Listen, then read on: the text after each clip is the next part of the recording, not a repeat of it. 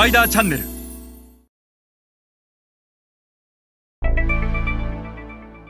皆さんこんにちは。スパイダーの森部です、えー今日は企業がグローバル市場で戦うために必要な武器についてお話します、えー少子高齢化人口減少が叫ばれる我が国日本においては内需は縮小傾向にあります、えーそのため企業にとって、えーグローバル展開というのは一つの大きな課題です、えーただあいずれの企業もグローバル市場で負け戦はしたくないはずです。えグローバル市場で必要な武器とは一体どういうものなのか今日は一緒に見ていきましょう、えまず最初に申し上げたいのは多くの日本の製造業は技術力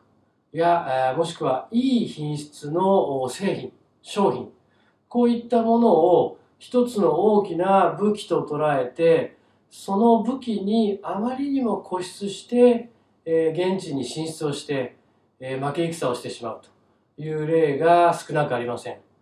えー海外で戦う上で技術力やあ製品商品の品質というのは大変重要です。ただそれだけでは決して勝つことはできない、えーグローバルで勝つためには人物金情報そして、えーナレッジやノウハウという武器を持たなくてはならない、えー競合と比較して物は長けているんだけど人や金や情報やナレッジやノウハウで負けていればそれは負け戦になる可能性が非常に高い、えーなぜならば、えー昨今日本企業が作れるものはすでにアジアの企業でも作ることができる。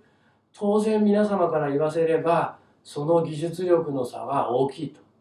ただアジアの人たちは日本企業がいいと思うものを必ずしもいいとは思わない、えー技術や品質が高くても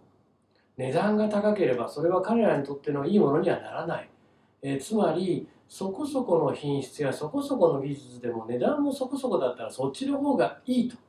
判断をする消費者もいると。つまりは劇的に競争環境が変わった。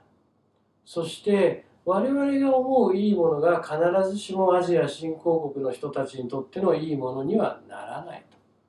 と。したがって物だけで、えーグローバル展開をしていく勝っていくということは難しいのです、日本企業がやるべきは物以外の武器えーつまりや人や金や情報そして、えーナレッジやノウハウをどう高めていくのか、えーここが競合と比べてまだ十分に高まっていないんであれば今出ないと。高めてから出ると。いうのも立派な経営判断の一つだと思います、えー確実に言えることは物の力物という武器だけではもうアジア新興国では勝てない時代が来ているのです。それでは皆さんまた次回お会いいたしましょう。